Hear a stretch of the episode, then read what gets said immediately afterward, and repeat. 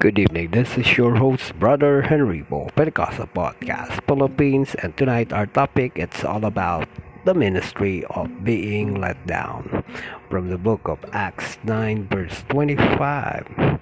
And to start with our topic, let's say a prayer. Lord, we thank you. We praise you. We magnify you. Good Lord, that you bless this topic for tonight. That your anointing be with us. And we thank you for this opportunity. We ask you to touch our hearts, our mind, and our ears so that we clearly understand the word that you spoke to us. In the name of our Lord Jesus Christ, amen. So, our topic, brothers and sisters, is the ministry of being let down from the book of uh, Acts, Acts uh, 9. Acts 9. Mm-hmm. From the book of Acts 9. Let's uh, read Acts 9, verse uh, 25. Let's read it. And uh, it says, Then the disciples took him by night and let him down by the wall in a basket. And uh, for our introduction, my first experience of being let down by uh, spiritual things is uh, Paul was let down. The disciples took Paul and by night let him down by the wall in a basket. Acts 9, verse 24. He first uh, was let down by the disciple, not the for the sorry church members of Damascus that did it.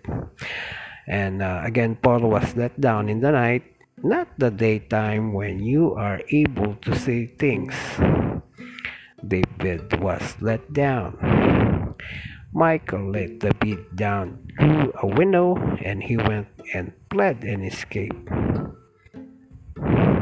First Samuel 19 verse 12 and first David was let down also by their friends, not enemies. God sometimes uses those close to us to let us down. David being let down also involves roughness. Many times God allows us to end up bruised. After David was let down, he was replaced. Michael placed an idol in bed where David was slept and covered it so it appeared to be him. Those deceiving soul. Have you ever been replaced? The paralysis man was let down. Like Jacob, he may let be down by people who seems to be helping us. By being let down, his pride was hurt.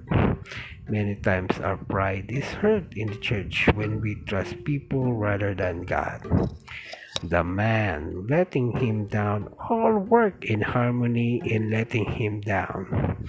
We must accept to be let down by our friends, by our brothers and sisters in the church, by our pastor. God will never let you down. Everything He allow us to go through is for a purpose. He may say no, but He never fails.